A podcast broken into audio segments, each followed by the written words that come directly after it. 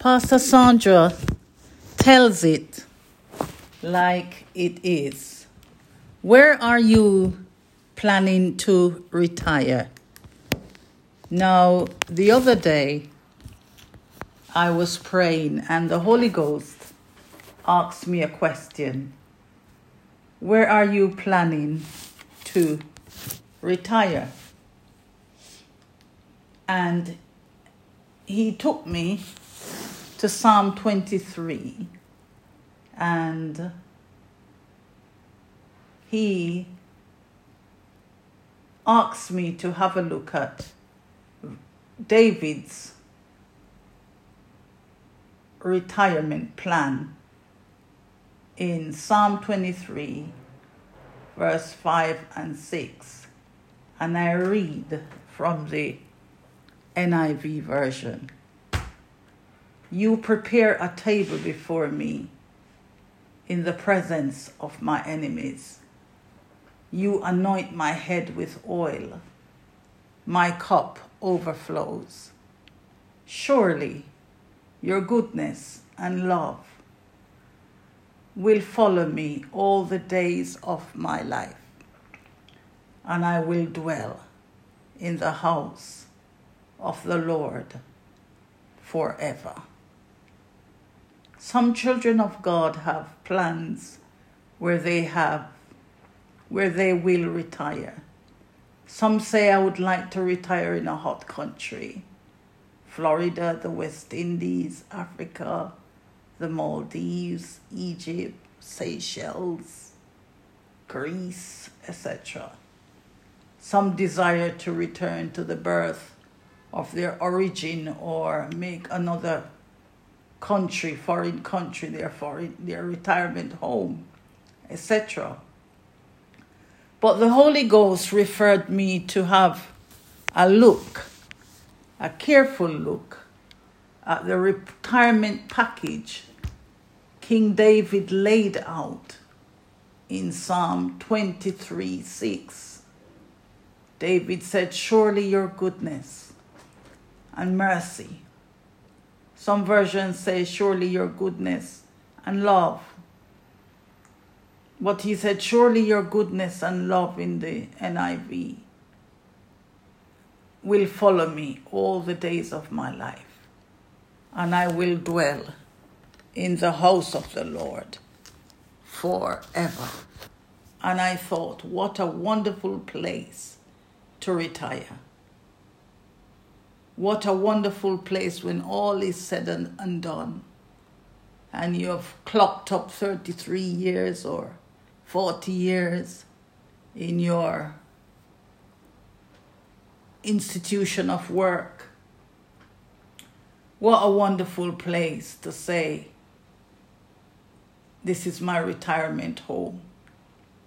Psalm 23 6 Surely your goodness and love or mercy will follow me all the days of my life, and I will dwell in the house of the Lord forever. And I love this because goodness and love are spirits. King David was careful to make it known that these two high points have feet and they travel. They go ahead of children of God. They lay courses out for them.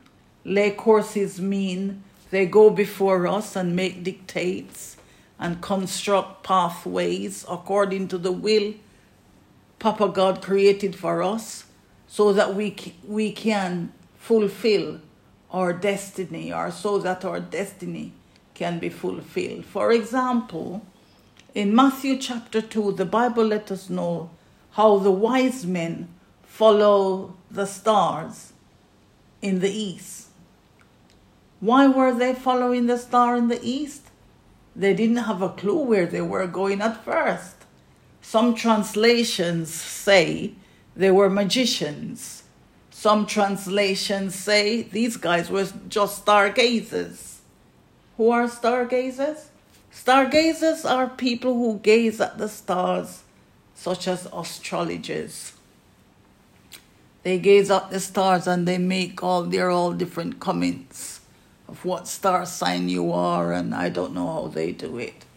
But um, stargazers are people um, who gaze at the stars, such as astrologers. So these guys noted something was different and peculiar about this star. They noted that it was diverse to the rest of the stars they were familiar with. So the Bible let us know they were curious and began to follow the star. So, what am I trying to show to you?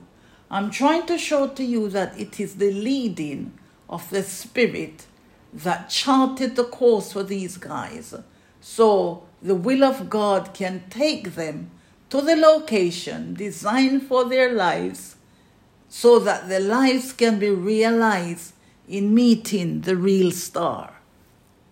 Once they meet the real star, there would be no reason to waste time gazing for star. Because they have come in contact with a real star. So the wise men continue to follow the star in the east, as the Bible puts it. And as they continue with their pursuit, lo and behold, they discovered the following. They discovered other people, including the king of the region, King Herod, had expressed interest to inquire about the star. They discovered out of their curiosity in following the star that other people had interest in meeting the star. The king, King Herod, too, wanted to follow the star and requested an interest in um, coming to worship the real star. And he, the king, King Herod, requested the wise men that they should bring back news to him on the location where the star was or where they found the star, so he too can follow the star. He too could come and worship the star. What am I trying to say, children of God? I'm trying to say to you when the stargazers discovered what the star in the east was, the Bible let us know they decided to progress with their journey to worship Jesus. And when they found him, they worshiped him and brought him gifts of gold, frankincense, and myrrh and um, they gave them to him. So the wise men or magicians, as some translation puts it, found the true star. And who was the true star? The Master Jesus himself. So King David said, Goodness and mercy shall follow me all the days of my life. Goodness and mercy are compassion pity, clemency, forgiveness, kindness, understanding, healing, deliverance, sympathy, empathy, uprightness, right way of living, morals, ethical honesty, virtuousness, goodness, righteousness, mercy, Goodness and mercy are spiritual and physical commodities, spiritual possessions and merchandise. It is the spirit that controls the physical.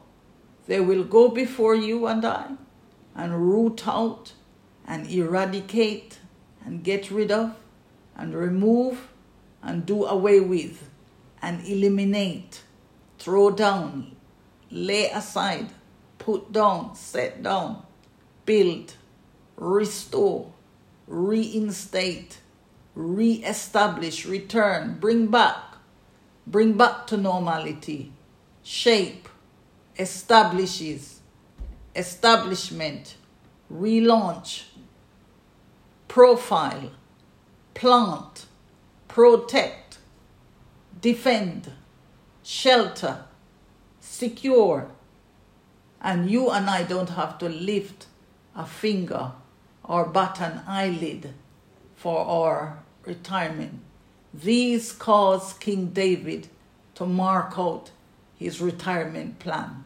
What was his retirement plan? That I will dwell in the house of the Lord forever. What else do you want to retire when you have goodness and mercy following you all the days of your life? What else do you want when you have, you and I have, or, or can dwell in the house of the Lord all the days of our lives? Everything listed above, children of God, are in the house of the Lord, and it follows us children of God everywhere we go because, as I said before, they have feet.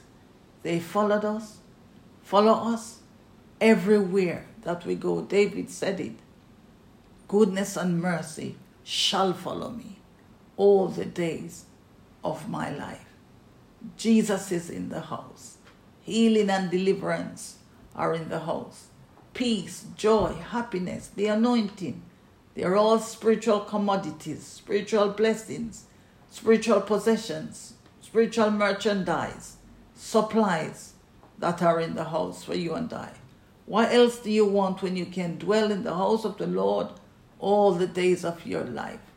Papa God, make sure that all this provision is in the house for you and for me. So when you're retiring, I re, I want you to think about it if you're if you haven't retired yet or you think about retiring. Think about what David says in Psalm 23, 5 and 6. So um, I'm going to close off t- for today. I've just taken a break from my teaching to provide this little nugget for you, and I'm going to close off for today and then go back in the teaching next week. Um, amen. So, Papa God, thank you for this little nugget. Thank you for opening my understanding to see what David saw. I pray children of God will be enlightened to see what King David saw and to go for it. Thank you that you are the best package anyone you are the best retirement package anyone can ever desire to have at the end of their journey, their work journey.